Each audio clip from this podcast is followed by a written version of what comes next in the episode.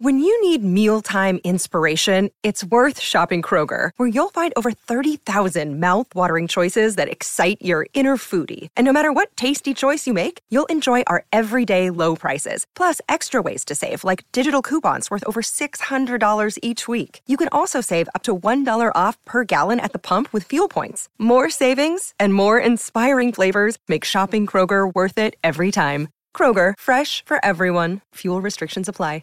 Another day is here, and you're ready for it. What to wear? Check. Breakfast, lunch, and dinner? Check. Planning for what's next and how to save for it? That's where Bank of America can help.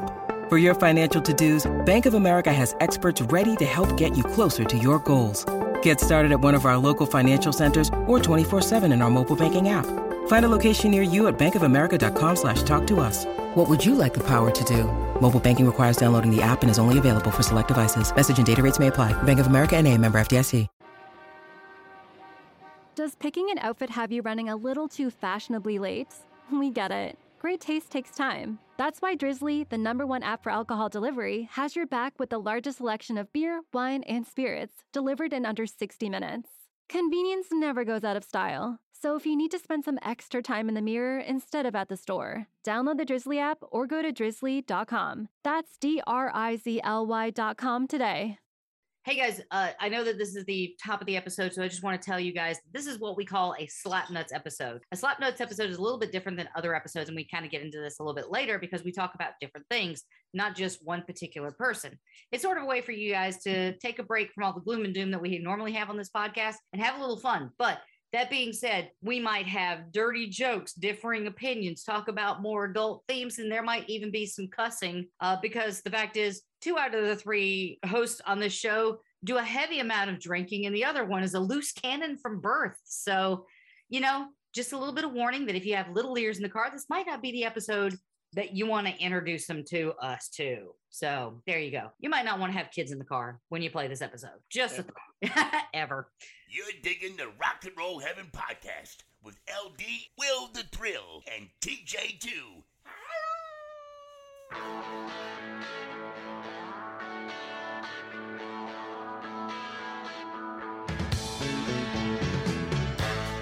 Hey guys, welcome to Rock and Roll Heaven podcast, where we talk about the life, careers, and deaths of famous musicians. I am your host, LD. Along with me for the ride, as always, is Will the Thrill. Greetings and salutations. Ooh, nice.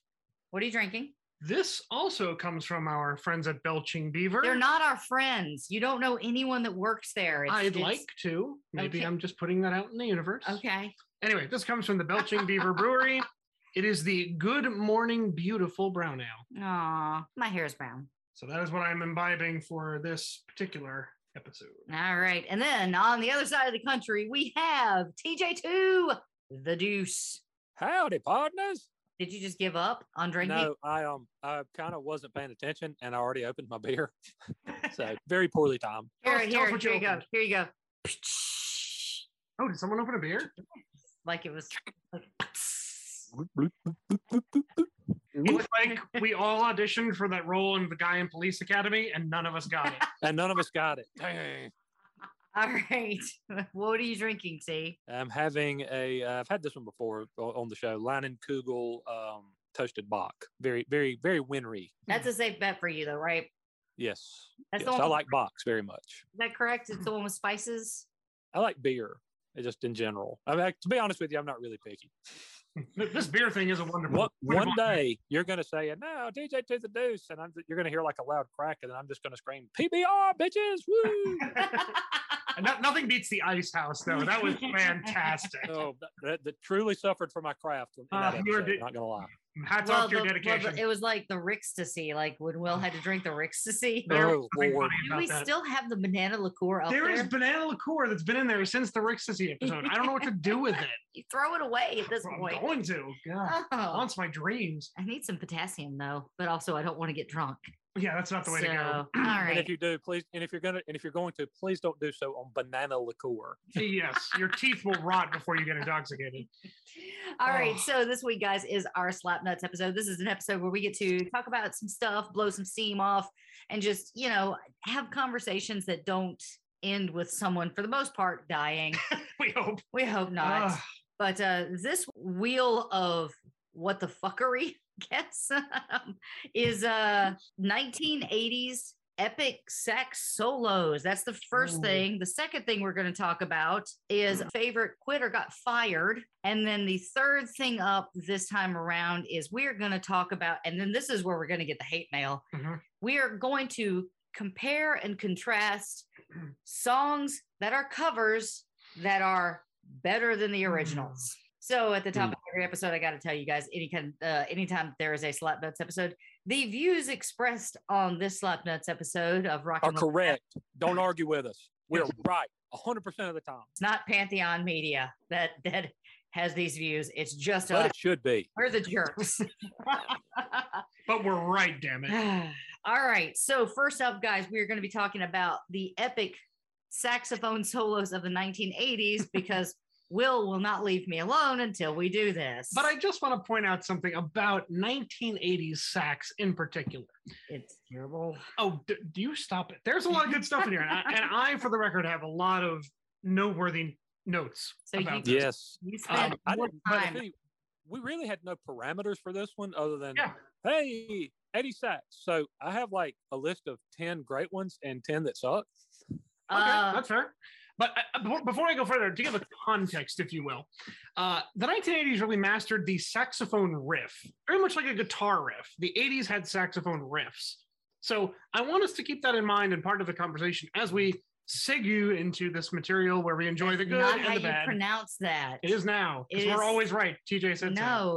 No, it's segue like the awesome little scooter thing. Happy was on it. No, Obadiah was on it. Obadiah Stane. That's an MCU reference for those. Yes, 80s saxophone riffs. So think about that. There might be one in some of the songs we talk about today. All right. So we'll see. I mean, I hope that they are, because isn't that the whole point of the list? I think that since, TJ, you have like a top 10, basically, I think we should start there. Okay. Start. Okay. Do you want my top 10 good ones or cheesy / suck-ass ones? Let's do the good ones. Let's do the good ones. Just the good ones. Yeah. How about just the good one? Okay. At number 10, I've got The Waitresses, I Know What Boys Like. Yes. Good one. Now, to me, that sax solo sounds like if a gallon of Tab and a kilo of Coke could somehow play a saxophone, that's what it would sound like. You mean the 80s? Well, yes. They also had use of the saxophone during Christmas wrapping. Yes, but that's what I really like. Okay. And it's frenetic and crazy, and I really dig that one. Number 9, this is a song from someone we have covered during our Heavy Hitter series, Rick James, Super Freak. Yes. Played by Daniel Lamell, of course. He gets a little shout out right before he starts playing with Rick saying, "Blow, Danny." So that's a really good one. I didn't feel like this list of good 80s sax would be complete if I didn't put the big man on here.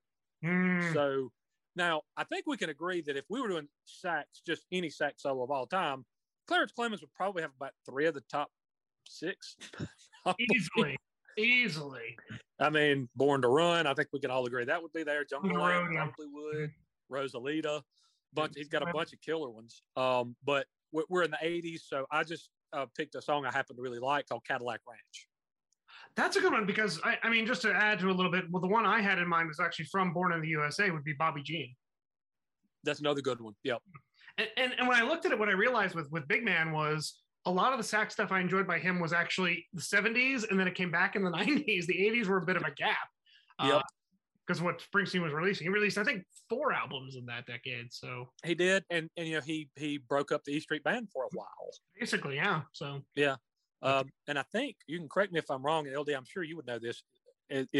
Am I right that Clarence's final performance was on Lady Gaga's "Born This Way" or something? I do believe it was. Okay. And he apparently flew out at like 3 in the morning. And did it and came back. I think, it was the last thing he did before he passed. Yeah. And as we're recording this, we're 5 days removed from what would have been his 80th birthday, actually. So hats off, big man. Still RIP to that guy. What a force of nature he was. Number 7, a little more mellow, you know, because Clarence, he had the lungs. It sounded like it was going to explode out of your speakers. This one's a little more laid back, but I know it's one you like, Will. Dire Straits, Your Latest Trick. love it. The only thing that beats it, and it's in the wrong decade, is On Every Street. Yes, because that you're just into the 90s with that one. Yep. Yeah, that little hook in your latest trick is just, it's so infectious and just wonderful. I love that. I love that one. And it's a little bit of a departure for them, but it's a terrific song. I really love it. Number six, I've got Stevie Winwood, Roll With It. Good choice. All right. Number five, I don't think we could do this list if we didn't throw Hall & Oates on here. I picked Maneater. You could pick a bunch of those. My Hall & Oates. Yeah, we have a little bit of overlap. Okay. Well, that's okay. That's all right. Number four, I have got Lonesome George and the Delaware Destroyers, Bad to the Bone. Ooh. It's iconic for sure. That's in the Clarence pantheon of just, God, you just, that just pops out of your speakers. I love that song. Yeah. And again, you could pick a lot of George songs. I Drink Alone would be another good one. Might actually be a better one now that I think about it. We'll stick with Bad to the Bone. Number three, and boy, these top three, man, they're really hard to separate, but I've got Part of Rock and Roll, Huey Lewis and the News, because it's Huey Lewis and the News. I would say I want a new drug. I want a new drug. I see, again, this is, there's a ton. Back in Time would be great. Nope. Shut up. Bunch of them. Shut up. Okay. Shut up, Mike. Number two, I've got another band who you could pick a lot of songs by them, but I'm going to go with this one, INXS, What You Need. Oh. And number one for me, was very early in the decade. Played by a star, I believe, of the 60s and 70s, but it's Foreigner with Urgent featuring Junior Walker. Oh, okay. They use that in a Sprint commercial, I think. For Urgent? I think so. It's turned up in a lot of some commercial here fairly recently, but good grief, man. Junior he absolutely decimates that solo. Killer stuff. Love that one. So that's my good list. All right, just why don't you run through your bad list? This is my butt cheese / sucky list. Number 10, I've got Harden My Heart by Quarterflash. Oh, I love Quarterflash. So do you like that one? Yeah. Okay. They played. Okay, so of course, like, my mind will always go to Broadway musicals, and they used that song as the second act I Wish song for Rock of Ages. Okay. I think we can agree, though, a song can be cheesy and still be good. Of course, yeah. I love cheesy songs. Yeah, some of these are bad. Some of them are just cheesy, and that's not a terrible song or anything. It's just that's a very generic-sounding sax to me. Okay.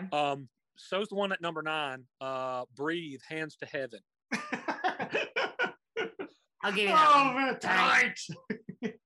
No. Oh, I'm sorry. I was told I can't sing anymore. Sorry. Even for comic effect. I was doing the Larry King. Breathe for the full hour. Tonight, breathe. You guys are going to just snap at me every time, aren't you? Yeah, we're not going to put this down. I think I'm going to get some blowback on this one, but I don't care. It's a good song, and the artist she's very iconic. The sax in this song sucks. Sade, Smooth Operator. And fair enough. It's sophomoric. Yeah. Her voice sounds like butter. Oh, she's amazing. She is beautiful and super talented and everything. But yeah, that's just the sax is not good in the Smooth Operator, in my opinion. Fair. I got Funky Town. Oh, Lip Sync. Which it took me till today to realize that Lip Sync. So we're reading it. I don't know. Oh my goodness! My sex. The next one is just a song I really don't like, and that would be An Englishman in New York by Sting. I don't even know if I know that song. It's not a great song. Don't know if I know. When Sting slows it down and gets the horns and the kind of like jazzy feel to songs, I run real hot and cold on them. Okay, for example, I adore Fields of Gold. I love that song. Love it. An Englishman in New York is it's a turd on an English muffin. An English muffin. See, I didn't mean to, because he's English. I see what you did there. I also like English muffins. So can you pick something else, like raisin bagels or something? It's ferret scat on a buttermilk biscuit. Okay, it's really bad. I really do not like that song. I mean, I'm shocked how quickly you came up with that analogy, and I'm impressed. Duly impressed. I'm going to roll these last five off just rapid fire, because to me, this is about a five-way tie for the cheesiest, and I would love for you guys to break it. Okay. Waiting for a Star to Fall by Boy Meets Girl. Let him finish. Jeez. Also, that was super loud, like right in my ear. That was actually the desired reaction. I have to be honest with you. Wretched Boy Meets Girl. Oh, stop it. Glenn Fry's The One You Love. A contribution from the misses. Debbie Gibson's Foolish Beat. Wham's Careless Whisper. And Kenny G, Songbird. Okay. I'm gonna tell you flat out, Kenny G does not belong on that list. Kenny G is the master of sax. You're taking him off. All right. Yeah. Taking him off. Okay. That's because Kenny G, you can't think about Kenny G without thinking about the saxophone. So literally everything he does is either super or cheese. And I like to think he's super. Well, that one is kind of cheesy. I would also say that, do you know who plays the sax on the Sting song that I called like "Poop in a Biscuit" or whatever it was? I think you said ferret scat on an English on a buttermilk biscuit. On a buttermilk biscuit. Thank you very much. Do you know who plays sax on that one? Who? Branford Marsalis. Get out of here! So I mean, it's not like some no name. I mean, it's somebody who's a fantastic player. I just don't like it. But anyway, you're taking Kenny G off the list, okay? Yes, simply because that's his thing, man. Okay. That's what he does, man. It's Uncle Kenny. It's Uncle Kenny, man. So I'm going to say, knew you were waiting for me. Waiting for a Star to Fall is the number one cheesiest one on your list. The ultimate. Okay. Will, what do you think? Is the cheesiest? Oh, probably Waiting for a Star to Fall. It's so schmaltzy. Yeah. I started looking at that list, and I was like, I actually had that one lower, but I really started thinking about it. I was like, that might actually be the one. That might have been the one that I could have just read and saved this the last 15 minutes. It is so just iconic cheese for 80s sax. I mean, and that's what makes it brilliant. Yeah. Kind of. Yeah. So anyway, that's my top and bottom 10. Love Excellent. It. Excellent. I guess I'm up. Oh, you're up, and I'll back up. Yeah. All right. So I was actually going to choose Tina Turner's "You're Simply the Best," but the thing is that saxophone solo only lasts about 10.5 seconds. That's okay. Short. It's pretty short. Now it does show up on best saxophone solos in music, but for some reason it's just super short, in my opinion. So I felt like I needed something that was a through line. So I'm a massive fan of Deadpool. So I actually chose one to be "Careless Whisper." It's iconic. By Wham. If you've not seen Deadpool, which I know my brother probably doesn't even know what Deadpool is, but I feel like that's a movie that T would actually love. That's a big raw joke, Ghost Rider. Yeah. So I'm going to go with "Careless Whisper." I'm also going to pick "Rio" by Duran Duran. That's a good one. Oh, yeah. Another one that I chose was, I went with Huey Lewis and the News. And the one I went with was "Back in Time," because I used to actually work at Universal Studios, and they had the Back to the Future ride, but that got gutted to become something else, like the Spider-Man or something, or the Simpsons or the Mummy or something. It got gutted, but still they would actually play Huey Lewis and the News constantly while I worked at Universal. And it was just like that end part of "Back in Time." The sax is rocking, that part, that's a really long solo too. Yes, it is. It kind of tails out at the very end of the song. I really like that one. Yeah. The other one that I chose was because, knowing that this exists in the world and knowing that I have access to it pretty much anytime I want, makes me super happy. So I'm going to go with "Maneater" by Hall & Oates. Now, if you don't know what I'm referring to, hang on. There is a hotline that you can call called Call & Oates, which we called during the Eddie Van Halen series, as I recall. We did. Yes, we did. Call & Oates. If you guys are interested in it, it's you can call this number at any time, day or night, 24 hours a day, 365 days a year, 366 on leap years, and you can actually choose out of three, I believe, three different Hall & Oates songs. And you know what? I'm going to give out that number again, because I feel like the universe needs to know about Hall & Oates.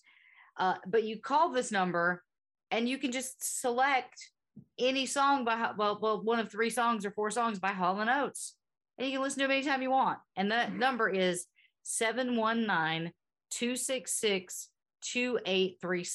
Again, that is 719-266-2837. If you just want to bring joy into your life, or if you have somebody that's really annoying you at the bar and they want to get your number, just give that to them. And then they'll be like, oh, this is great. They didn't give me like an 888, whatever. No, you can call Hall & Oates. It's so I chose Man Eater because it just brings me joy. Now, what's the other one that you make my dreams come true? That doesn't have any sax really in it, so I couldn't choose that. But that's my favorite. That's my favorite song by them.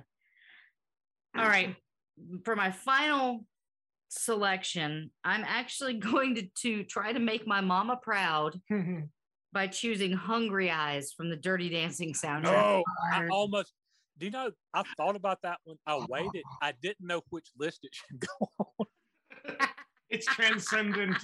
It's either really cheesy or really amazing. I'm not sure which. Do you remember the video? No. The girl is playing this gigundous saxophone. This is like as big as she is. Oh. And her dress is slit clean up to glory. Like it's the most.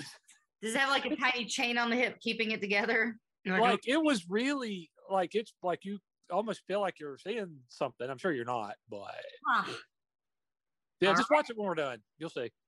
All right, I will.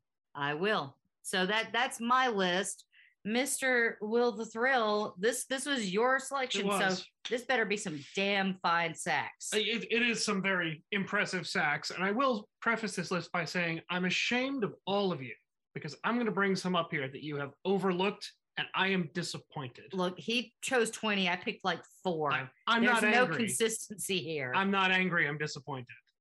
You know what? Oh, there's a spray bottle again. Okay. So I'll try to just breeze through at least the ones we've shared. And that would be, of course, Clarence, the big man, Clemons. Yep. Can't talk about the instrument without talking about good old Clarence. Did we all overlook Glenn Frey? The Heat Is On? You Belong to the City? I assumed you were gonna pick any in Beverly. You'll see now, I did pick a Fry song, but I did it for my cheese list. You did it for the cheese list. But Heat Is On and You Belong to the City. I mean, come on, that lick is undeniable. With Huey, I went for I Wanted a Drug, but as we discussed, we got a lot of options there. Mm-hmm. Sure. Men at Work. I thought about that one. I thought on that one long and hard, and I left him off primarily because I know you like Colin Hay a lot, and I figured you would pick one. As I do. And you know, really, I think Who Can It Be Now is the most recognizable, but entire catalog, I mean, Underground, Overkill, all really good sax work. Do they have something like The Middle as a song? But LD, how'd you miss Modern Love? I didn't. Oh. I didn't. Okay. The thing is, it's so in the back. Now, if I actually wanted to choose a great saxophone solo, it would be in a song that my brother hates. Which is Black Star. Ugh. It's a good sax solo, though. Yeah, it's a beautiful sax solo. And I'm going to be honest with you. I remember as I put my list together thinking like, okay, I need to put Modern Love on there. And somehow it's just not on there. So I don't know. But it got mentioned, so good. Yeah. The Black Star is undeniably like that's my choice. But as LD taught us all in the Bowie series, that was his first instrument, correct? Yes. Sax? Yeah. Yep. He was a virtuoso. Maybe for the next list, we have to pick something like best flute solos. Oh boy, Jethro Tull. I was gonna say Jethro Tull. Oh, and Jethro Tull and Marshall Tucker, I guess. No, Dave Tucker, Matthews has an amazing one too. And actually, so does Lizzo. Lizzo plays the flute. Flute solo? Yes. Right. Hey.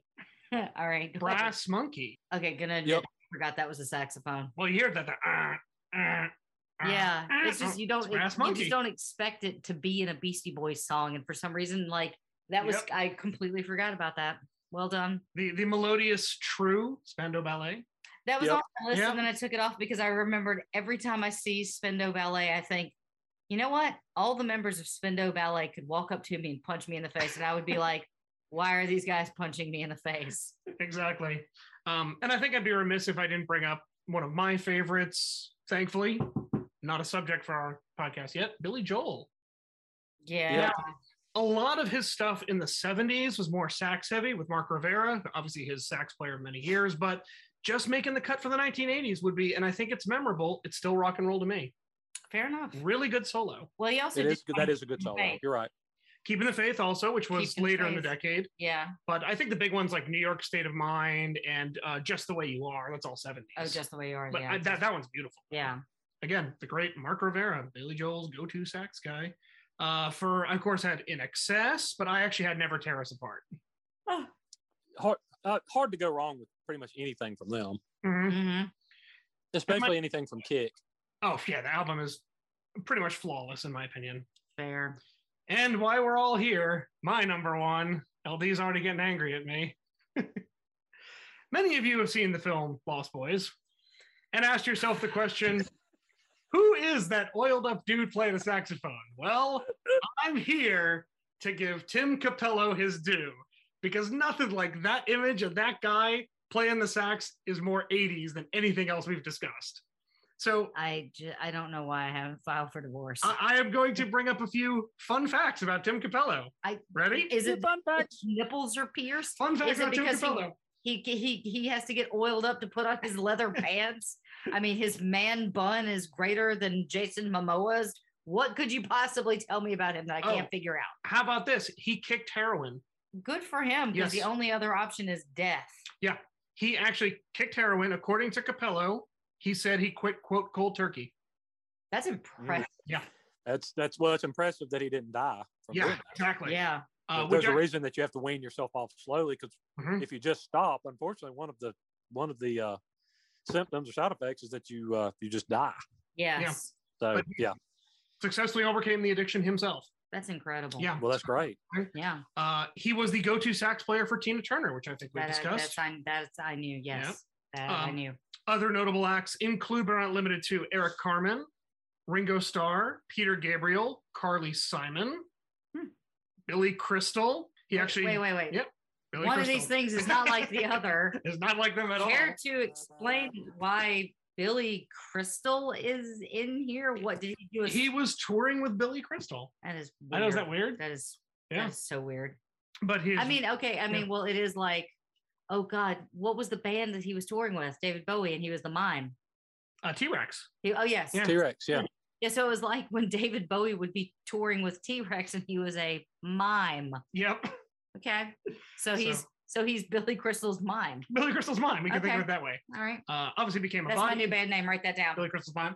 Yep. He obviously became a bodybuilder. Founded the band the Ken Dolls. It was actually on the Tina Turner tour that he was discovered for Lost Boys, which Capello describes as, quote, the easiest work he ever did. Yeah, you could tell. He spent 20 minutes in costume because he wasn't wearing a lot. No, he's wearing leather pants. Yep. He said they shot for maybe 2 hours. And, quote Capello, by 10 p.m., we were all partying back in Haim's room. Corey Haim. Yeah, no, you didn't. You could have just said Haim. Yep. And last but not least, LD, you'll appreciate this one. Do you remember the John Hamm skit Sergio, where he's the topless sax player? No, I don't. They did a series of them where he, compels Andy Sandberg to air sax inappropriately. Okay, yeah, no, I've missed that completely. How did I miss that? But it's John Hamm playing a shirtless sax player, and that was, of course, modeled after Tim Capello. And the song, of course, is I Still Believe from the Lost Boys soundtrack. I am so disturbed that you know that much about Tim Capello. Tim Capello! All right. Well, Tim, if you're listening to this, you have a real fan in my husband. Thank you, Tim. So that's my list. All right. So next is a subject from my brother's perspective. That was actually Will the Thrill's choice, the epic saxophones of the 1980s. Mm-hmm. And then we got my brother's choice, which was T. Care to explain to the folks at home what you were selecting? Sure. When we do these Slap Nuts episodes, we usually pick 3 or 4 topics, and most of them are about music, but we like to throw one in that's kind of unrelated, kind of a get-to-know-your-host sort of a thing. So I have a lengthy list of impressive I quits and got fireds, which is weird since I've worked at the place I work at now for 18 years. Yeah, and to be honest, there's one that me and Will will still quote to this day. Yep. So one of your quit/got fired stories actually creeps into our daily life. Well, that's actually one I'm going to share with you. That's one of my most famous stories. I have a couple of really good ones. I worked at a video store called Movies one time, and God. I had to work on like the first week of the NFL playoffs, or maybe the conference championship game Sunday, and I really was really upset about it. And so I was scheduled to be off on Super Bowl Sunday, and this girl said, "Hey, would you trade with me next week, next Sunday?" I said, "Oh no, the Super Bowl's in. My family does like a big thing," and then I jokingly said, "I mean, I don't want to work when I'm scheduled to work, much less when you're scheduled to work." Ha ha. Well, she got mad and told the manager, and I was called into her office for a meeting, and she said, "So, I heard that you said you don't like working here," and I said, "Well, you know, I did say that to what's her name out there, and I was joking." But now that you mention it, and then I kind of just put my hands up and shuffled on out the door with a big old grin on my face. Just screw them. Another really quick one was I worked at a restaurant, my first ever restaurant. Neither one of these stories is the ones that we quote. No. These are both really short. Okay. I worked in a kitchen. Somehow they got away with paying me less than minimum wage. I'm not sure how that was legal. I made like $3 an hour. Oh, I remember exactly why that was because before South Carolina didn't have the law that stated that you had, if you were in the service industry working, you got tips, you didn't have to be paid minimum wage because apparently your tips were logged in as your... Right, like but I worked in the kitchen and never got a tip. So yeah, you So they were really kind of fudging things to do that. But anyway, so that's part of the reason I don't feel bad about how I left. So I think I had not cleaned some appliance, and they come in the next day and it reeked of fish. Oh, because this was a fish. This was like a fish.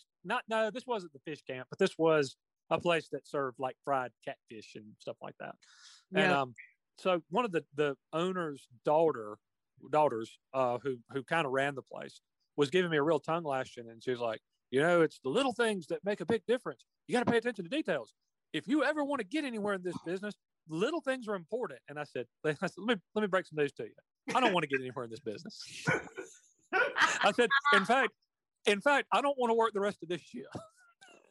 And I left. Beautiful. So, hey, Travis, just want to stop you for a second, all right? We got some ads. We got to run them. Let's do this. That cold case you're listening to? Nasty stuff. But you know what else is a crime? Missing even a moment of whatever you're doing to go on a drink run. Luckily, there's Drizzly, the #1 app for alcohol delivery. With Drizzly, you can compare prices on the biggest selection of beer, wine, and spirits, then get them delivered in under 60 minutes. So download the Drizzly app or go to drizzly.com. That's DRIZLY.com today. And we're back. All right, let's get back into whatever it was we were doing when we left. Amazing. But my piece de resistance is that when I was working in radio, that is not the steadiest of employment. It certainly wasn't back at this point. So I'm bouncing, that's as they say in the song, town to town, up and down the dial.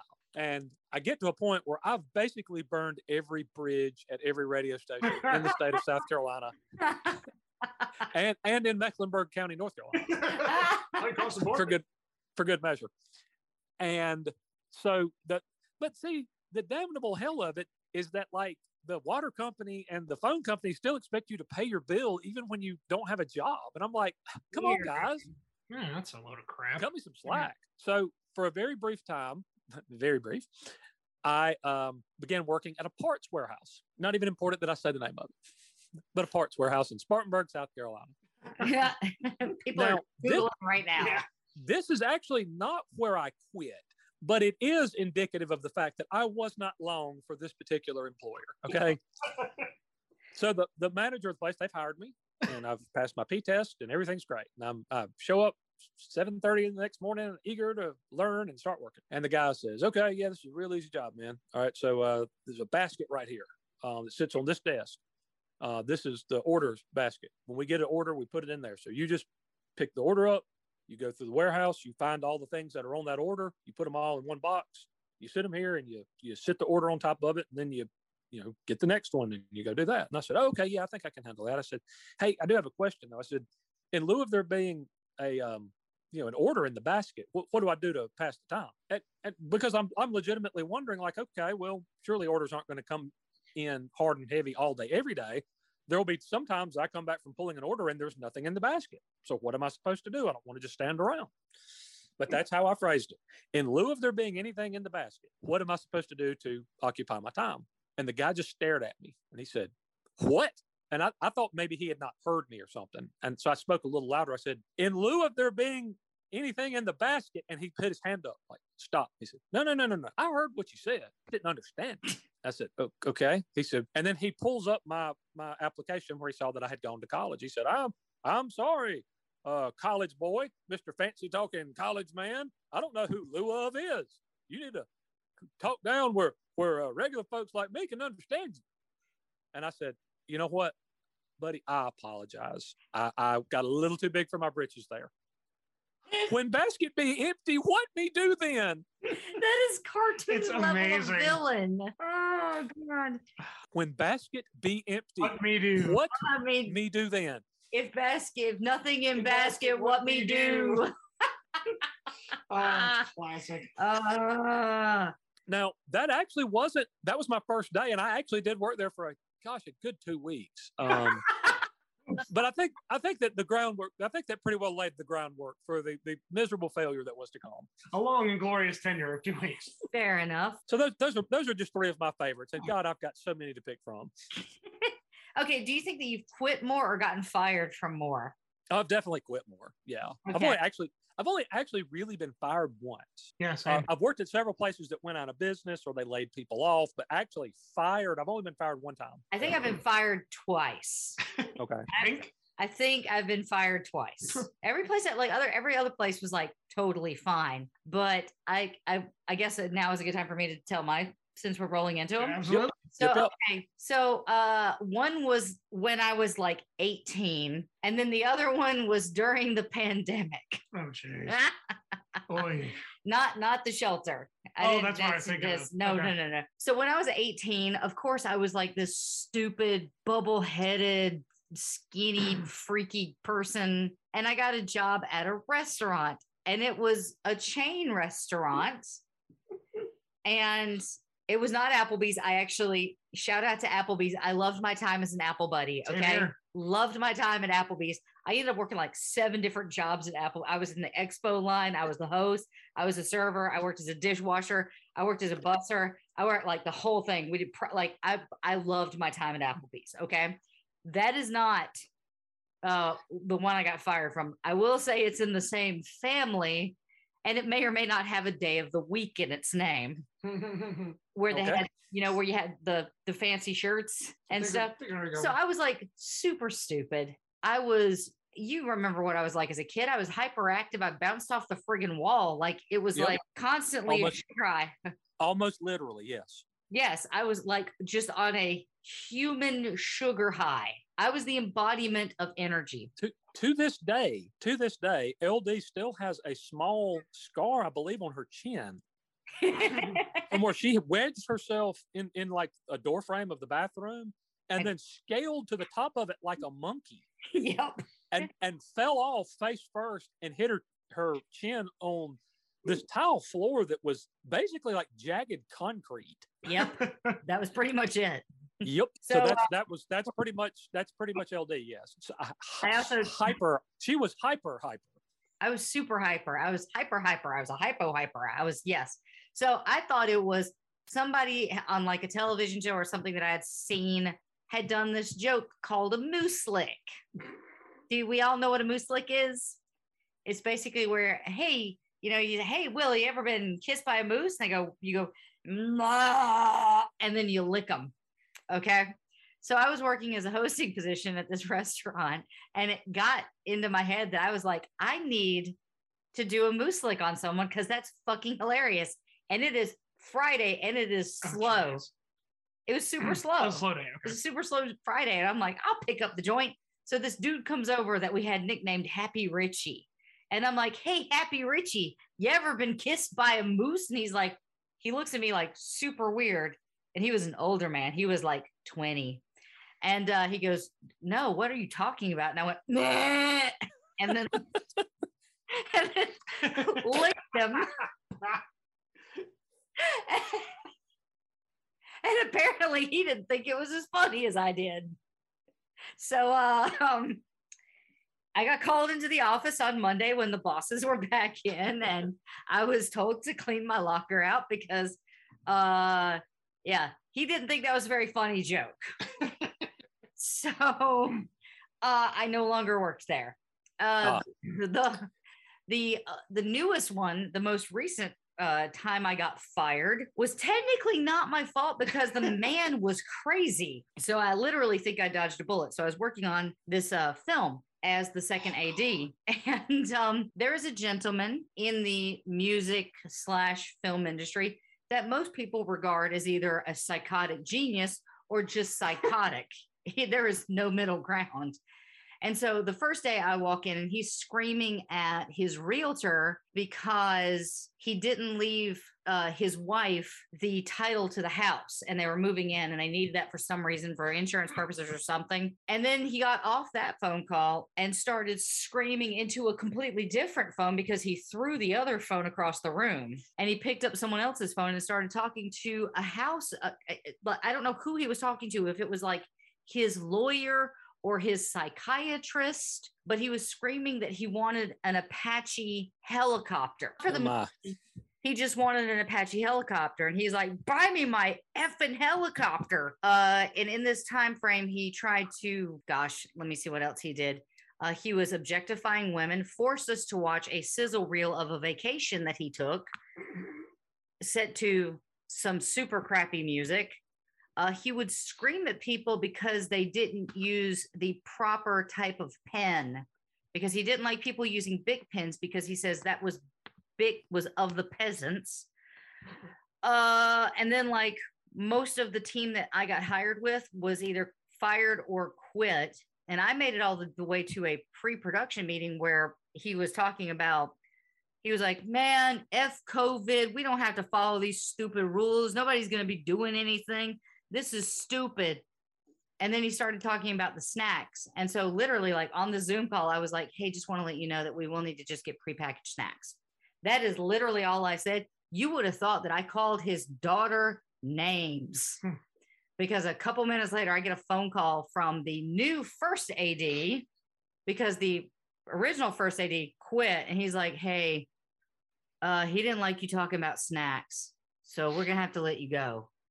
During the time of a global pandemic, I told him we had to be safe. And well, I mean, you had it coming. Yeah. Well, here's the funny thing. I found out later that the film got shut down because he didn't want to get proper permitting for the guns that he wanted to use. Oh, good. He was literally like, we don't have to tell the cops. We'll just use the ones we have. And I don't know if you know that or not. But that's highly illegal, and you can't really go forward on a film without an armor. We found out about that with Kalana Hutchins on the set of Rust, like how important an actual armorer is. And he didn't want to hire, he didn't want to get the permits for the guns, and he didn't want to hire an armorer. And so at that point, if I had found out about that, I probably would have quit. But instead, I told him we had to get pre-wrapped peanuts, and he didn't like that. So I got let go. Now, I don't know if I've ever had like an epic quit moment. I did work at Victoria's Secrets for a day, one day. And they showed me the video, you know, the training video that they show you and like how to display the bras and hang them up and how to measure women. It does it. And I was like, nah, this job isn't for me. So literally the next day I was supposed to go in and I called them and I told them that I broke my leg. And then a week later I worked at the same mall at the Philly's cheesesteak sandwich place. So, that was awesome. I just discovered like it takes it, you know, like there are people that fit in really well at retail And there are people that don't. And I do not fit in well at retail. I hate folding my own clothes, much less something else. Like it's not even someone else's. It's a corporation's clothes. I just couldn't do it. So bless those folks who can actually do retail, because I do not have the strength and the will to be able to do it. I'm more of a restaurant gal because you can always go into the walk-in freezer and cry if you need to. So, all right. Now that I've shed my skin, Mr. Hickey, go for it. Well, I'll give you one that I was a direct participant and another that I was sort of on the, we'll call it end user side of. So I worked at a specific location where I chose to vent my frustrations on social media. MySpace. Yes. It was MySpace. It was a nascent medium, to say the least. So I chose to put a very colorful post up there. And I think about a week went by, give or take. And then suddenly my manager calls us, hey, you know, we got to meet with you. Please don't, he basically said, please don't go this way, which is right past my coworkers. I'm like, oh, well, this can't be good. Oh, no. So I go into the room and it's my boss, his boss, his boss, and the HR manager. So you can imagine where this is going. Oh, dear. At which point they disclosed that there was a post located on social media. MySpace. Yes, on MySpace. It was on MySpace. I'm trying to be vague. And that's obviously, you know, can befit the conduct of an employee. And, you know, it's a bad look for the company and that they would have to dismiss me. But I was an exceptional writer. And the funny thing is all the while they're sort of telling me the protocol and why they have to let me go, they'd interject like, there was this one thing about that. It was so well written, but we have to fire you. You know, this. It is true. Will is an incredible writer. For those who don't know, number one, he does all of the write-ups for the episode. So if you ever look in the show notes, that ain't me writing that. That's Will, and he's doing it on the fly, and it's incredible. Well, thank you. So I was told, you're a great writer. We have to fire you. So that's one I was a participant in. The other is a little more I found out about. It's one of my favorite stories from college. We were working on a film and we had like a radio that we would turn on, and suddenly one of the guys working on the film goes, hey, come here, check this out. And he turns on the radio and it's Tone Loc's Wild Thing. And I'm like, okay, that's funny. He goes, just wait. It rolls to Tone Loc's Wild Thing again. Then it does a brief station ID. It's like, okay, whatever, Attleboro, Massachusetts. And it does Tone Loc's Wild Thing again. So what I didn't know at the time was that this local radio station had basically cleaned house. They had gotten rid of everybody, reformatted, gutted the place. And so for a good, I'd say week or so, they were just running Wild Thing by Tone Loc and a station ID and commercials. And friends of mine had a bet in their dorm room. They would keep the radio on 24/7, and the last person to want to turn it off won. Hilarious. But fortunately, the station reformatted. I think it was only on in their apartment for about 18 hours. Aww. But it was nothing but Wild Thing by Tone Loc, which is pretty funny. So those are my stories, guys. Excellent. I mean, I think that we've got, so you have you quit or gotten fired from more jobs? I've quit more. I've only been fired that one time.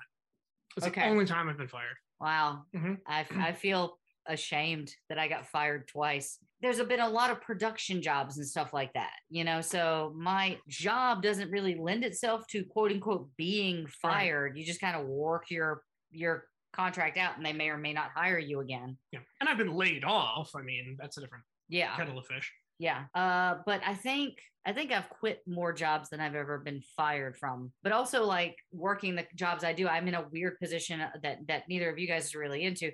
My jobs just end. Yeah. Like I was a stand-in on Westworld and they wrapped the show. That's the end of the show. So it's really not quitting or getting fired. It's more finishing the job, I guess. So, all right. So the final one of our little conversations here is covers that are better than the originals. And this kind of came about because of our running gag that we have on the show. If you guys have listened to any of our episodes, you know that we have a running gag. And we'll get to that later. But it sparked a conversation about, you know, songs that are better, like covers that are better than the original. And so I'm going to go last because I went first in something. I don't know. So T, why don't you, because we're only going to play one of your choices, but we're going to play both versions of one of your choices. So you'll have to okay. Guide me. You'll have to guide me on that. Okay. Well, you told me to pick two, correct? Yes. Okay. All right. So This was a difficult exercise, and I'll tell you why. A, we all know there's something that's coming, okay? Yeah. But you're kind of taking lead on this one, so I decided to leave that one alone. But then here are a couple other things. One, most times if a song is remade, it has some redeeming qualities that made other artists want to cut it, right? So it's usually not terrible, so it's hard to pick one over the other. And then you have a lot of remakes that fall more into the category of they're not better per se. They're so different, it's hard to judge them against one another. I'm trying to think of an example of that one. Like, Prince has a fantastic all-time immortal song called Purple Rain. Well, Dwight Yoakam did a bluegrass remake of it, and it's awesome. But it's awesome in a different way. They're very hard to compare. So another one that's topical of the last series we did, Michael Jackson, was Chris Cornell covering Billie Jean. Sure. Yeah. And also Cyndi Lauper, one of Cyndi Lauper's seminal songs, Girls Just Want to Have Fun, was actually originally done by a guy named Robert Hazard. Yep. So one of her seminal feminine anthems was actually penned and recorded by a guy. And it was actually which happens more than you might think. Yeah, it does. Because we discussed last year when Tom T. Hall passed away, he wrote Harper Valley PTA, which is a feminist anthem. If you go back a year and a half or so ago, John Prine wrote Angel from Montgomery from the perspective of a woman. Yeah. So that does happen a lot. Okay, but then you just kind of touched on something else that makes this hard. There are a lot of songs that aren't, the original artist isn't who you think they are. Yeah. Right. So, like, if I say I love rock and roll, most people are going to say, "Oh, Joan Jett and the Blackhearts." Nope, the Arrows. Yep. Or "Come On, Feel the Noise." Oh, well, that's Quiet Riot. No, it's Slade. Sorry. I mean, Kim Carnes didn't do the first version of Betty Davis Eyes. So there's a bunch of these. So one of mine is probably going to piss a lot of people off. One of them is going to piss my cousin off really bad if he happens to hear this episode. But I'm just going to go with it. First one is I'm tackling the Beatles. Okay, fair. Go for it. I think that Joe Cocker's remake of With a Little Help from My Friends is infinitely better than the Beatles. 100%. Yes, absolutely. 100%. Absolutely. And yeah, you know what? Send us hate mail. And the thing is, the Beatles version is what they intended it to be. I think it's a slightly throwaway-ish piece. Yeah. Yeah. But it's obviously very well written because look what Joe was able to do with it once he got his hands on it. He crushed it. I think also we have nostalgia and iconoclasty related to it because of the Wonder Years. Sure. That was our gateway to him.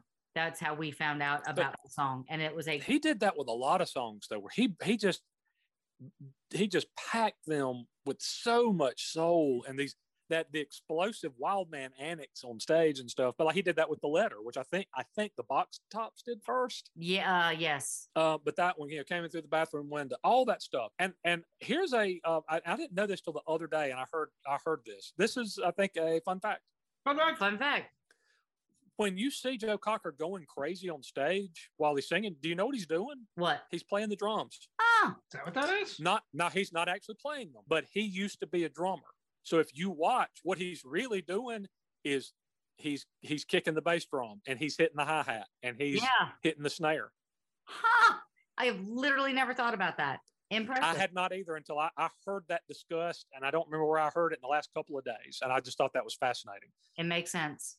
Yeah. And I also think that the Beatles crafted such perfect pop songs. They lend themselves to being to good remakes being made of them too. I think that's definitely because Stevie Wonder did what I've Got to Get You Into My Life.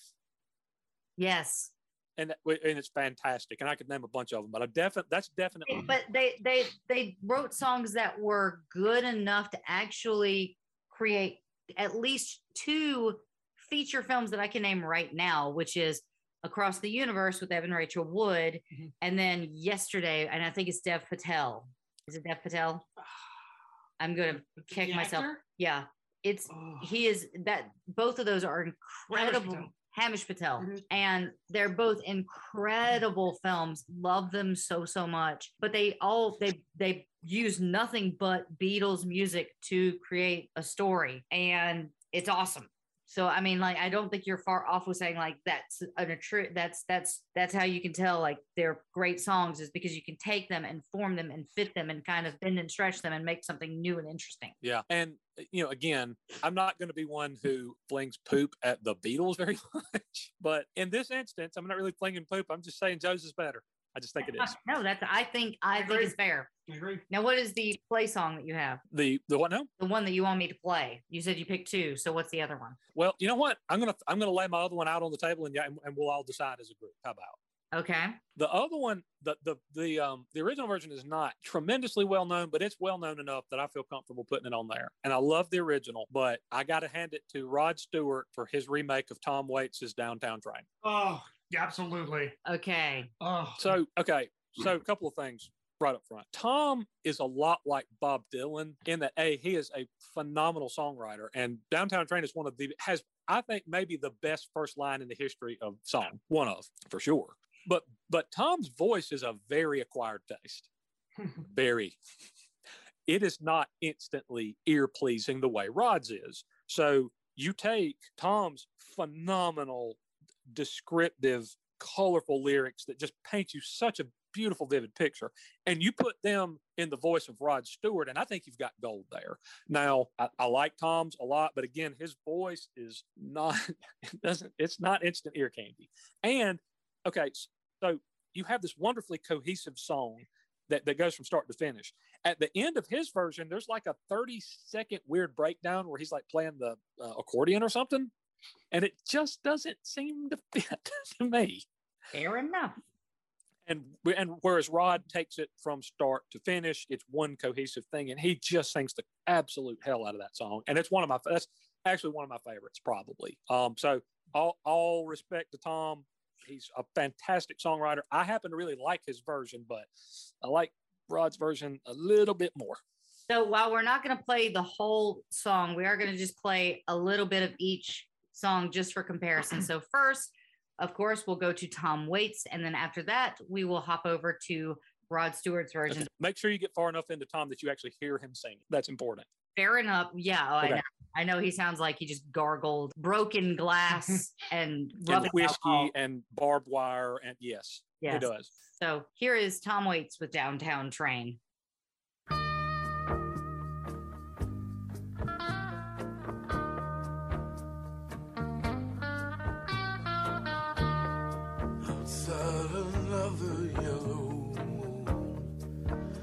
Punched a wall in the nighttime, yes. I climbed to the window and down to the street. I'm shining like a new dime. The downtown trends are full for all those Brooklyn girls. They try so hard to break out of their little worlds. Now you wave your hand and they scatter like crows. Have nothing that will ever capture your heart. They're just thorns without the rose. Be careful of them in the dark. Oh, if I was the one you chose to be your only one. Oh yeah, can't you hear me now? Can't you hear me now? Well, I see you tonight. Roll it down.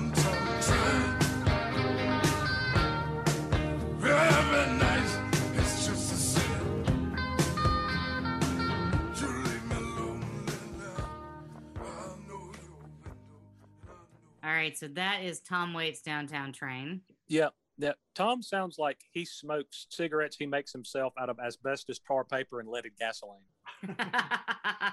All right, well, let's listen to someone who has a decidedly more smooth voice, and that is Downtown Train by Rod Stewart, and this is the 2008 remaster.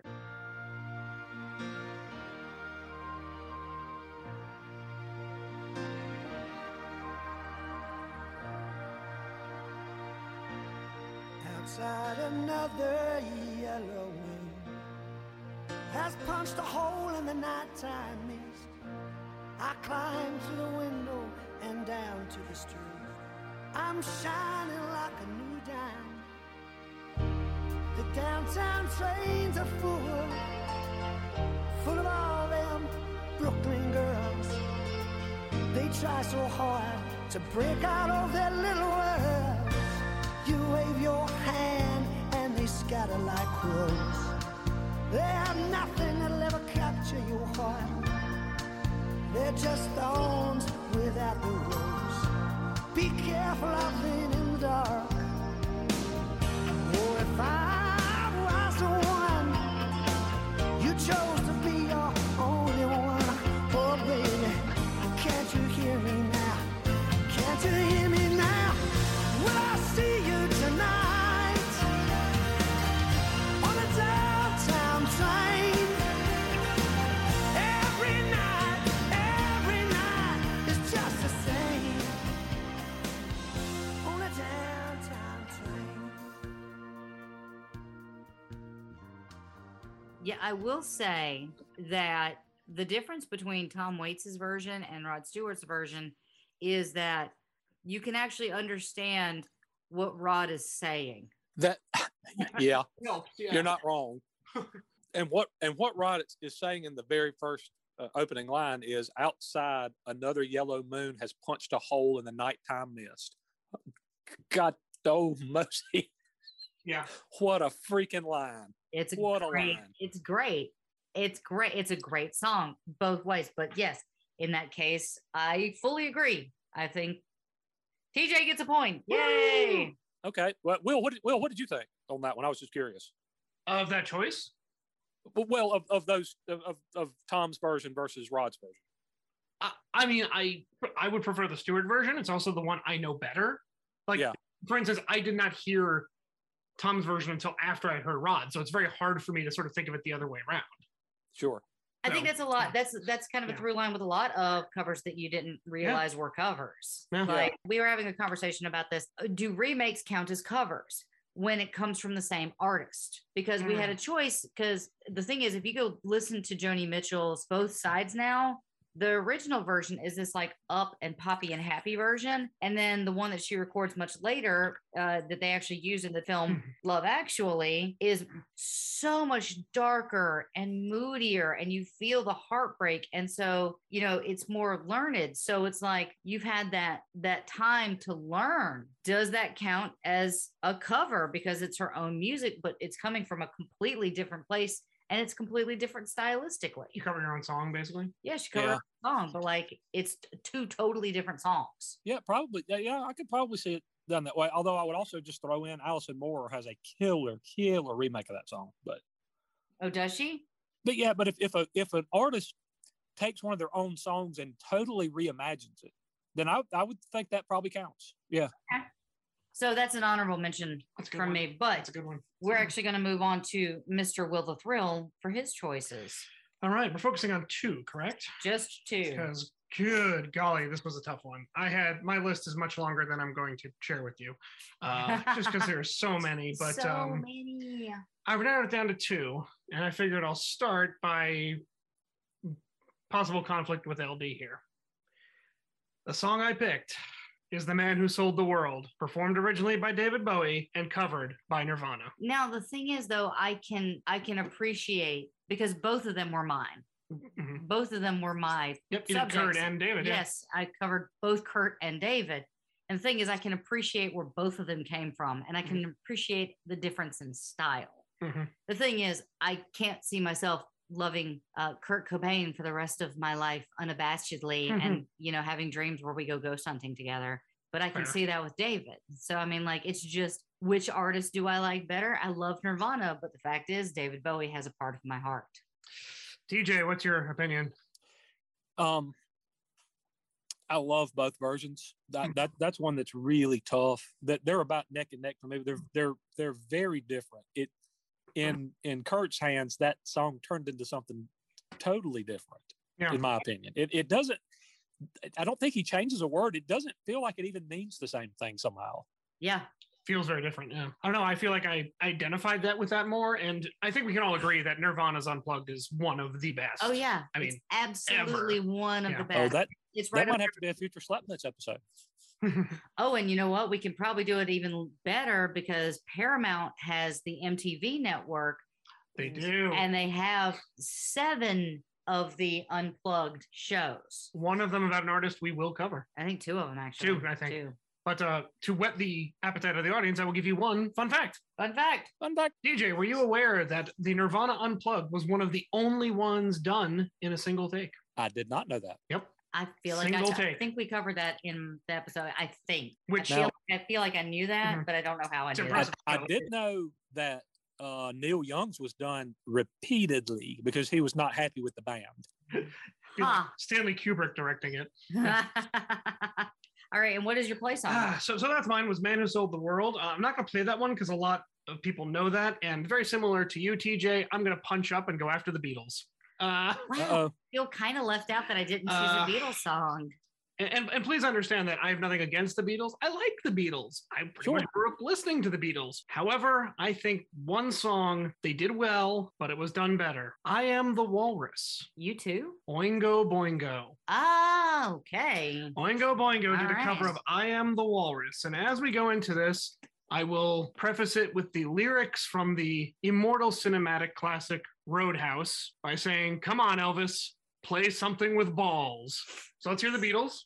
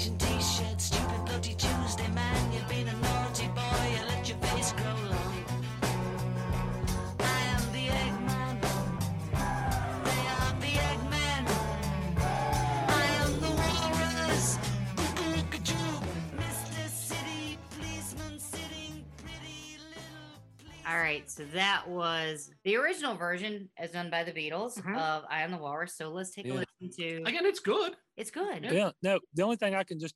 I just have this thing in my head where it's like, perhaps we should mention somewhere in the song that a walrus is actually a marine mammal. That'd be real spangly dangly doo. All right, so we're going to listen to Oingo Boingo. Sorry to all of our English listeners. And our international listeners are dropping off. Yeah.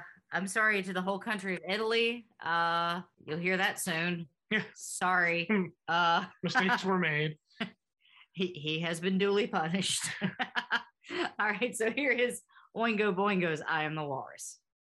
I am he as you are me, and we are all together.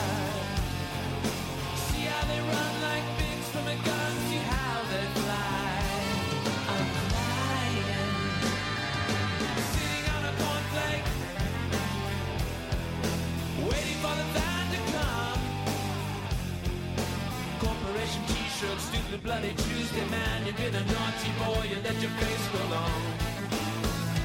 I'm the Eggman, they are the Eggman. I'm the Walrus, Mr. City Policeman, sitting pretty little policeman in a row. Okay. So I've got to play this because I accidentally said that this was the version that he was going to listen to, which this is actually from Across the Universe. Ladies and gentlemen, I give you Dr. Robert. Time is not on our hands, people. Time is slipping through them. We got to transcend the bullshit. And fast. But hey, no point butting your heads, bucking the system. Let them get all snarled up in their dreary high. Never knocked away another cat swings, man. Oh. Hate to mess with your groove, New York, but we're about 2 years ahead of you on the coast. We already graduated. But what's been going on? Too rare, it's gone.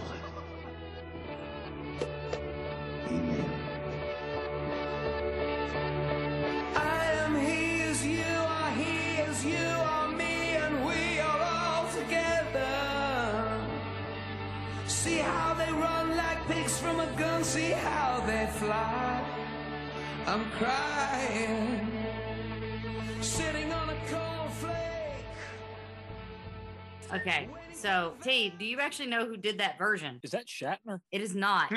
It is actually Bono. Yeah, but you too. Oh, wow. Yeah, weird, right? There was something about in the talk up to it that was a little stop and start. And I thought it was Shatner, but then when he was singing, it really didn't sound like him, but I didn't have any other guess, to be honest with you. So. Yeah, okay. Yeah, that's, hang on, I'm pulling up my song. So while we're doing that, any thoughts on the Boingo version? Yeah, I actually like it. Yeah, I do like too. Yeah. The thing is, I have to be honest with you, I was not familiar with it. It's a great one, and it gets overlooked a lot, but it is, in my opinion, a superior version to the original. That's just my opinion. Mm-hmm. But yeah. That's when Boingo's I Am the Walrus. You see, I really like his voice, though. Elfman? Danny Elfman has a really underrated singing voice. Oh, he's great. Yeah. That I really like. And there's like a raspiness, but a lightness to it. And it's a really interesting juxtaposition. His voice is a conundrum. He's a good singer. Yeah, he's a very good singer. All right, so I guess my choices are... for my first one, I'm going to go for one that we've actually covered this person before. And honestly, the two songs could not sound more different. So I'm actually going with Janis Joplin's version of Roger Miller's Me and My Bobby McGee. Good one. His version is very clean, very crisp, and very polished. Hers is just ragged and but also, of course, we need to mention written by, do you know? No. The great Chris Christopherson. Oh my God. Oh, that's right. That is right. I think TJ1 mentioned that. And I think the first time he heard Janice's version was like the day after she died. Really? Yeah. And he I think when he heard it, he just bawled his eyes out. Mm. My God. Like the two songs are night and day between I mean, it's just his version is pressed and clean, and hers is 3 days Janis on the floor. It's Janis. And hers is Janis. Yeah. Janis. Yes. And that's the thing is, she is the pearl. She is amazing, and she's not perfect, and that's what makes her perfect. Yeah. So I would also say I almost picked a Roger Miller song. He had one called "Dang Me." Okay. Dang me, they ought to take her up and hang me. Very 2 minutes long, funny, throwaway-ish, little, just a little fun song. Well, there's a guy named Buddy Miller who remade that, and he stretches it out to about 6 minutes, and it is dark and scary sounding, and when he says they ought to take a rope and hang me, he means it. That man is it. You've never heard a more different version of a song, but nobody's ever heard it but me. And I was like, I don't need to get lost too far up my own butt on this one, so I passed. That's a really good one there. Yeah. And then, well, it's funny that you say that somebody took something that was really light and turned it into something that was very dark. For my listen choice, I actually went with Gary Jules and Michael Andrews' version of Mad World, which was originally done by Tears for Fears. Correct. Yeah. So let's just take a listen to the Tears for Fears version, and then we'll listen to Gary Jules' version.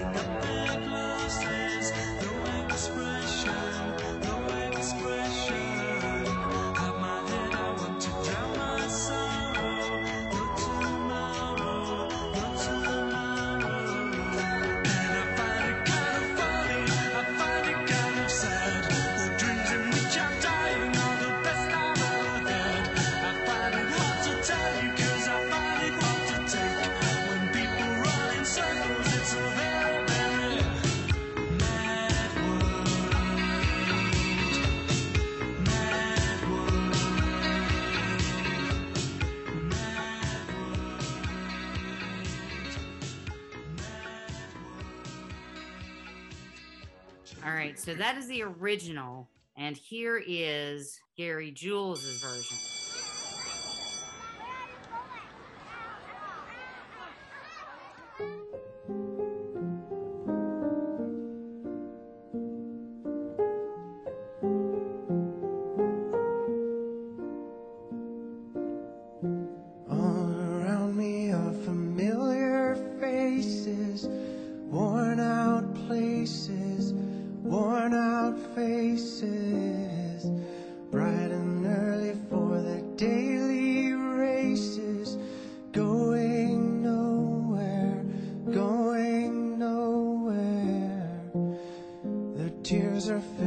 giving up their glasses. No expression, no expression. Hide my head, I wanna drown my sorrow. No tomorrow, no tomorrow. And I find it kinda funny, I find it kinda sad. The dreams in which I'm dying are the best I've ever had. I find it hard to tell you, I find it hard to take. When people run in circles, it's a very, very mad world. Mad world. Children waiting for the day they feel good. Happy birthday. All right, so that is Mad World, the Gary Jules version. What are your thoughts on those, guys? It's totally different. Yeah, completely different. And the second one, in my opinion, is a better song. Yeah, that's why I chose this as my listen. Like, yeah. I actually dislike the Tears for Fears version. It feels disjointed. It feels like too poppy. It feels like his vocals are lost in the mix. Not that I don't like Tears for Fears, except for that one song. They have the shittiest music video on the planet. Seeds of Love. Seeds of Love is terrible. It's a horrible song. It's a terrible music video. You're bad, terrible, awful humans. Anyway. But thanks for doing Shout. We appreciated that. Yeah, yeah. Thank you. Yep. So, but this, the original, I don't really connect with. But there's something about that haunting melody in Gary Jules's version that feels like it was originally what the idea was that song was supposed to be. Mm. That's what the song was originally intended to be. Travis? Yeah, no, I agree with everything you said. I really do. The Tears for Fears version, and again, they have a ton of great songs, but that one, yeah, it just felt a little clunky or something. Yeah. The second version, it's like they kind of, it's almost like it was a wrinkled shirt. And the second version, they got out an iron and made it look presentable or something. Yeah, but they also washed it with all the darks. Right.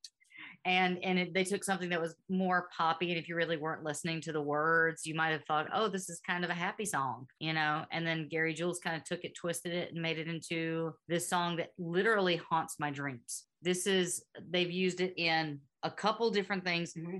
They used it in Gears of War? The promo, yeah. The promo for Gears of War. But they also used it in Donnie Darko. Yeah. To great effect. So yeah, I feel like that is the superior version. But wait, Lindley, I hear the people crying out in podcast land. But what about, hold on, hang on. I'm getting to that, because collectively as a team, I think we all can agree that there is one song in the pantheon of all music that was given to us by our great Lord Savior Jesus Christ and his son, whatever his son's name is. He didn't have a son. He had a daughter, right? What's her name? No. Sarah? No, he didn't. Dan Brown told me that that he had a daughter. Okay, I listened to Dan Brown. Anyway, okay. We can agree as a team, the podcasters, LD, TJ2, the Deuce, and Will the Thrill have one song that none of us are going to disagree with. And that's the song that we're actually going to close out the show. But I'm going to have to tell you my parting thought really quick. I'm shocked that TJ did not pick Hurt by Johnny Cash. Actually, I'm a bit surprised as well. There are a couple over the course of doing this podcast we have discussed so much. I decided to just leave those alone. That's the same reason I didn't go with Van Halen's You Really Got Me. That's a good one, too. I didn't go with Johnny Cash's Hurt, which I think it's an infinitely better version, and the Nine Inch Nails version was a really good song, but Johnny's just, he took it. You want to talk about repurposing a song and making it feel like it means something completely different, which very few people did the way Johnny did. You know, for that matter, his version of Personal Jesus, when he sings it, it sounds like it's a gospel song. Yeah, and there wasn't really a standout for me that you missed. Like, well, there was one other one that has, it's an all-time great song, and there are two all-time great remakes of it. And I was just like, I'm just going to leave that one alone too. Dancing in the Street. No. And don't even joke about that. That is terrible in every way. It's bad, wrong, and awful. And I don't ever want to hear that again. No, One by U2. Oh, okay. Because Mary J. Blige's version is slamming And I love it. And then and then Johnny Cash's version actually makes it more heartbreaking than the original, if you can imagine such a thing. Well, and there's also a version of Can't Take My Eyes Off You, which me and Will the Thrill both agreed is an incredible song, but it's not as good as the original, which was done, the remake was done by Lauryn Hill, and it's an incredible song, and what she does with it is interesting, but it's got too much of that flavor of the original, which was Frankie Valli and the Four Seasons. Yep.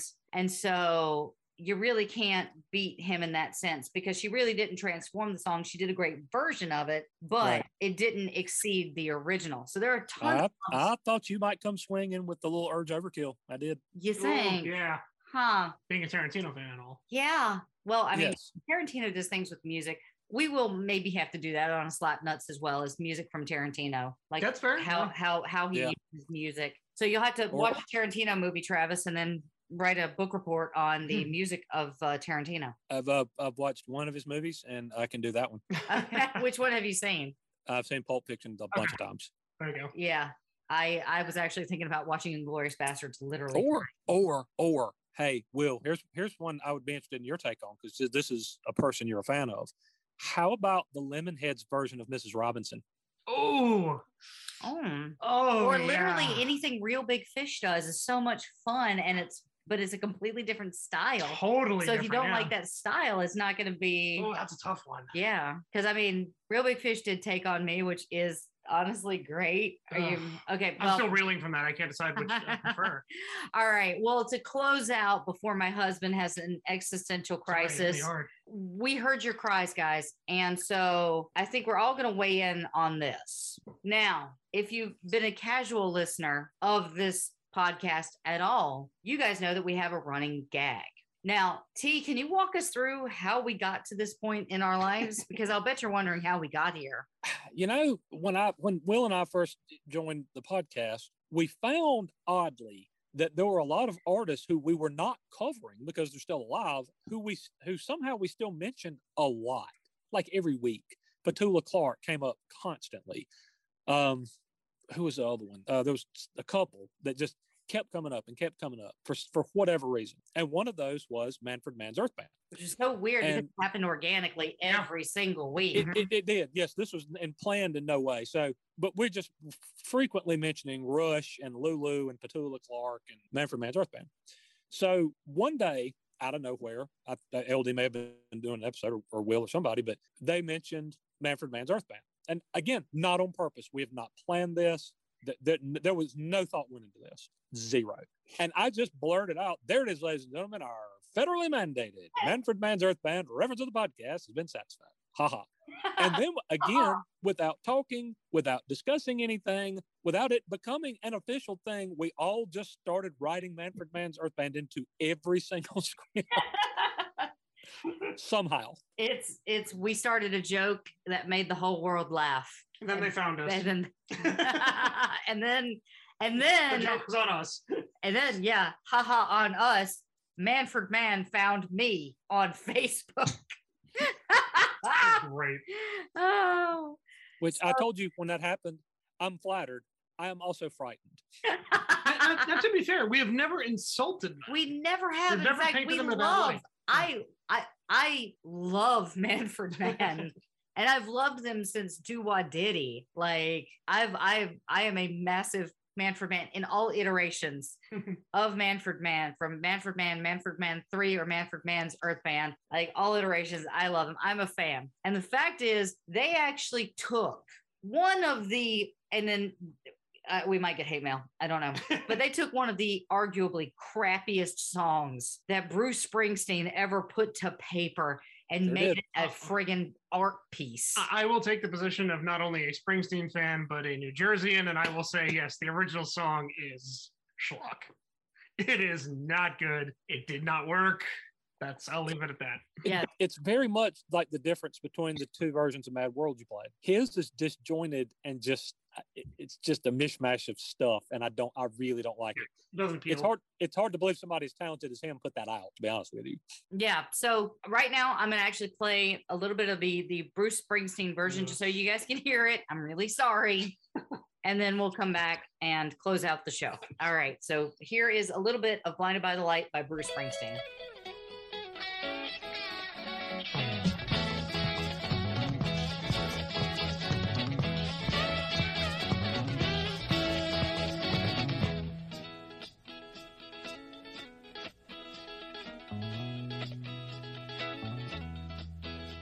Madman drummers, bombers, and Indians in the summer with a teenage diplomat.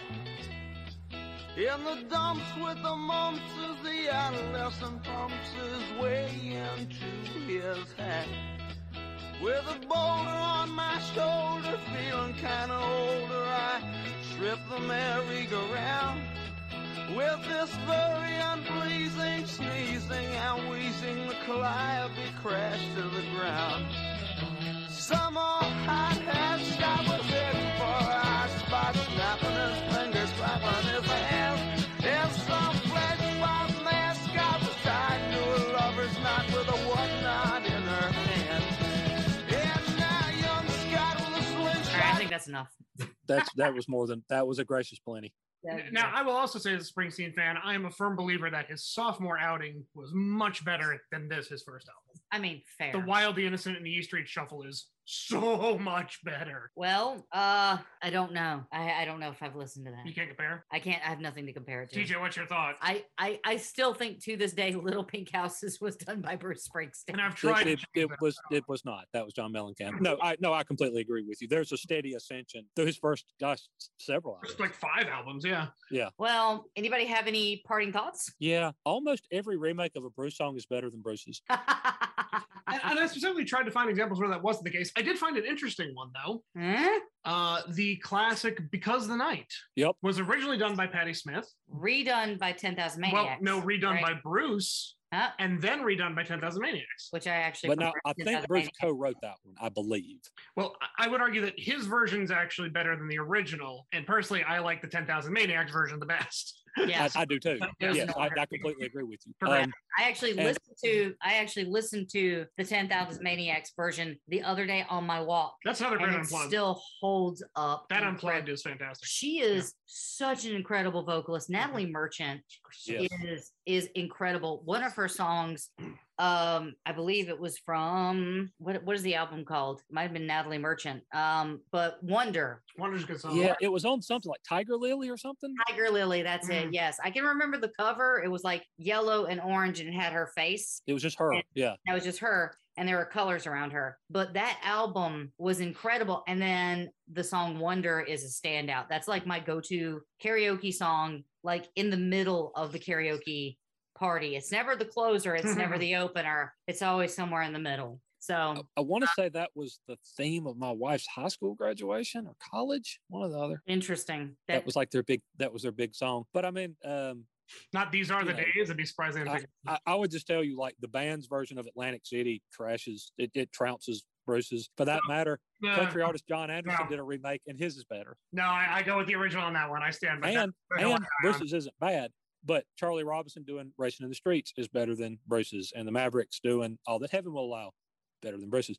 And but here's my point. It sounds like I'm talking on Bruce. The entire state of New Jersey is going to boycott this podcast. But what I think I'm really saying is that Bruce is an amazing songwriter who is so gifted in crafting songs that pretty much anything, they can be adapted to anything in the American canon. Hard rock, country, bluegrass, R&B. Like I think that's the mark of a really truly great songwriter, you know. But there's a lot of remakes of Dylan songs that are better than Dylan's. But again, I think that speaks to how good Dylan is. Yeah. To me. But Bruce has a little Stevie. There's that. Yeah. Yes, there is that. Apparently I've met him. I've worked with him. Also, it's late and I drank a lot today. So, that is all our faults. I regret nothing. All right, so we are going to get to the best version of Blinded by the Light, which is by Manfred Mann's Earth Band. Is that her? Hey, we did it. God. Who's gonna do it? Seriously. Why don't you do it, Will? Okay. Him. Ladies and gentlemen, the Manfred Mann's federally mandated. Well, maybe I shouldn't do it anymore. Okay. All right. T, why don't you try it? See if you can get through it, because we've been doing this for about 9 hours now. I tried. Ladies and gentlemen, the federally mandated Manfred Mann's Earth Band reference of the Rock and Roll Heaven podcast has now officially been put to bed and satisfied. Yay. There it is. All right. So our socials, if you want to send us hate mail because you love Bruce Springsteen. Because you, and frankly, you're probably gonna. I mean, that's fair. You can wander over and support the show at patreon.com/rockandrollheaven. You can check us out at Twitter at rockandrolllt. Our Instagram's Rock and Roll Heaven LT, our Facebook Rock and Roll Heaven Pod. And seriously, guys, go over there and enjoy the fun that we're having over there. We got inside jokes. We've got, you know, posts that not are about dead people, but we do have posts when someone does pass, so you can keep up and know who unfortunately passed. It's not all gloom and doom over there. It is actually quite fun.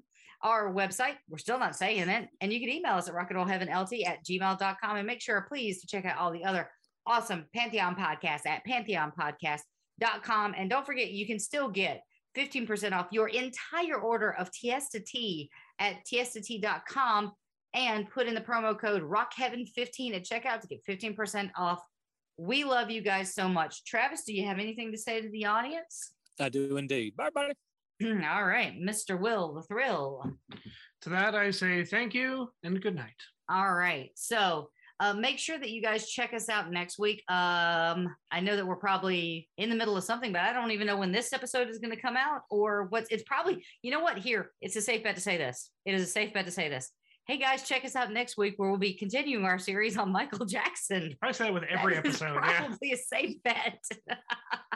It's either that or Alice in Chains. Right, it'll be one or the other. It's one or the other. I'm pretty sure, though, it's Michael Jackson. Probably Michael Jackson. So, but what we're going to do is something that we've never done, and that's actually play Manfred Mann's Earth Band. So, you guys, from all of us here at Rock and Roll Heaven to all you guys out there, just remember, the light at the end of the tunnel may be blinding. Good night.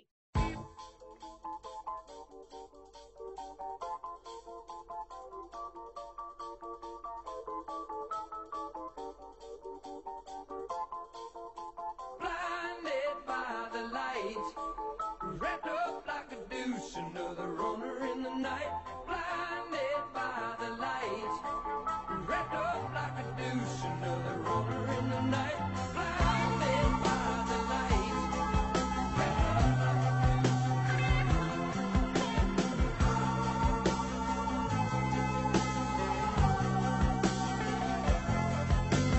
Madman drums, bombers, Indians in the summer with the teenage diplomat.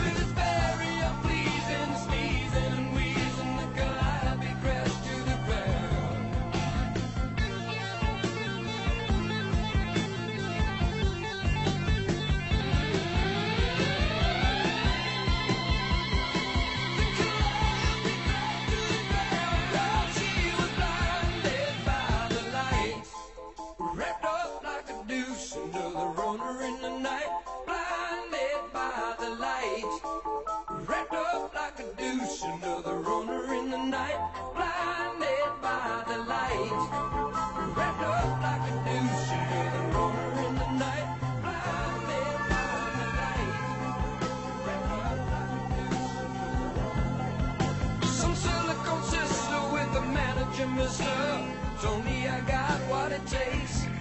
She said, I'll turn you on, son, into something strong. Play the song with the foggy break. And go-kart Mozart was checking out the weather chart, see if it was safe outside. And little early birdie came by in his curly-whirly and asked me if I needed a ride.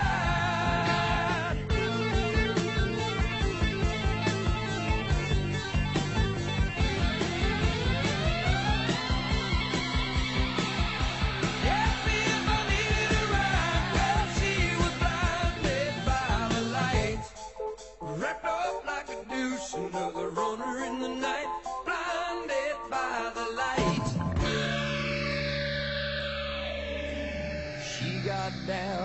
She never got tight, she's gonna make it through the night.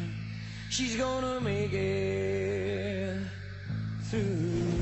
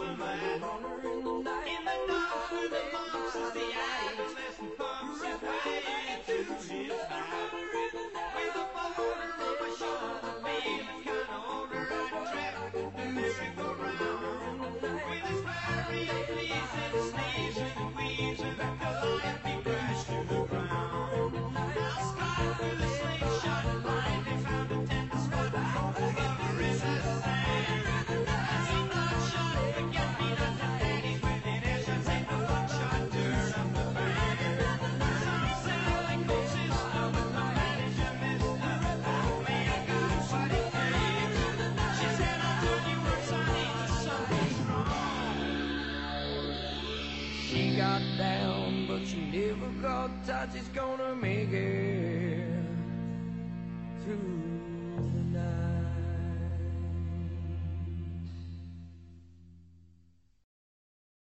92% of households that start the year with Peloton are still active a year later. 92% because of a bike? Not just bikes. We also make treadmills and rowers. Oh, let me guess, for elite athletes only, right? Nope. It doesn't matter if you're an avid exerciser or new to working out. Peloton can help you achieve your fitness goals. 92% stick with it. So can you. Try Peloton bikes, tread, or row risk-free with a 30-day home trial. New members only. Not available in remote locations. See additional terms at onepeloton.com/home-trial. It's NFL draft season, and that means it's time to start thinking about fantasy football.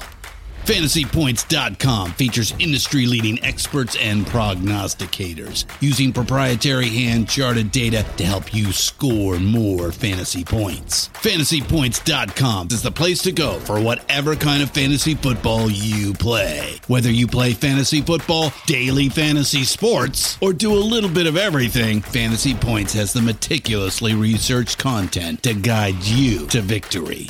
And why wait for the fall? Fantasy Points also covers the new spring football league, the UFL. Join the guru, John Hansen, Scott Barrett, Joe Dolan, and other massive names in the fantasy football universe with an exclusive offer. Use code Pantheon for 15% off any Fantasy Points package, including the all-in package, with access to every article, tool, and data nugget that Fantasy Points has to offer. That's FantasyPoints.com and code Pantheon for 15% off at Fantasy Points. FantasyPoints.com. Code Pantheon. Score more fantasy points.